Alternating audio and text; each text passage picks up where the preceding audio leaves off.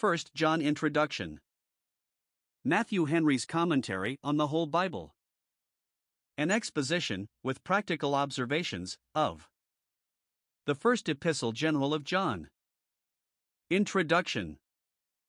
Though the continued tradition of the Church attests that this epistle came from John the Apostle, yet we may observe some other evidence that will confirm, or with some perhaps even outweigh, the certainty of that tradition. It should seem that the penman was one of the apostolical college by the sensible, palpable assurance he had of the truth of the mediator's person in his human nature, that which we have heard, which we have seen with our eyes, which we have looked upon, and our hands have handled, of the word of life. Verse 1. Here he takes notice of the evidence the Lord gave to Thomas of his resurrection, by calling him to feel the prints of the nails and of the spear, which is recorded by John. And he must have been one of the disciples present when the Lord came on the same day in which he arose from the dead, and showed them his hands and his side. John 20, verse 20. But, that we may be assured which apostle this was, there is scarcely a critic or competent judge of diction, or style of argument and spirit, but will adjudge this epistle to the writer of that gospel that bears the name of the Apostle John. They wonderfully agree in the titles and characters of the Redeemer, the Word, the Life, the Light, his name was the Word of God. Compare chapter 1 colon 1 and chapter 5 verse 7 with John 1 verse 1 and Revelation 19 verse 13. They agree in the commendation of God's love to us, 1 John 3 verse 1 4 verse 9 John 3 verse 16, and in speaking of our regeneration, or being born of God, 1 John 3 verse 9, 1 John 4 verse 7, and 1 John 5 verse 1, John 3 verses 5 and 6.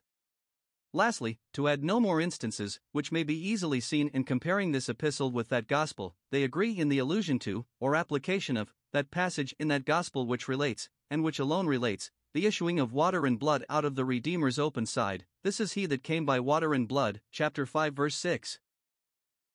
Thus the epistle plainly appears to flow from the same pen as that gospel did. Now I know not that the text, or the intrinsic history of any of the Gospels, gives us such assurance of its writer or penman as that ascribed to John plainly does. There, viz. Chapter 21, verse 24, the sacred historian thus notifies himself this is the disciple that testifieth of these things and wrote these things, and we know that his testimony is true. Now, who is this disciple, but he concerning whom Peter asked, What shall this man do? And concerning whom the Lord answered, If I will that he tarry till I come, what is that to thee?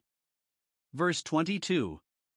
And who, verse 20, is described by these three characters 1. That he is the disciple whom Jesus loved, the Lord's peculiar friend.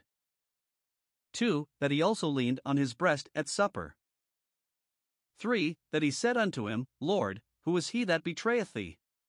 As sure then as it is that that disciple was John, so sure may the church be that that gospel and this epistle came from the beloved John.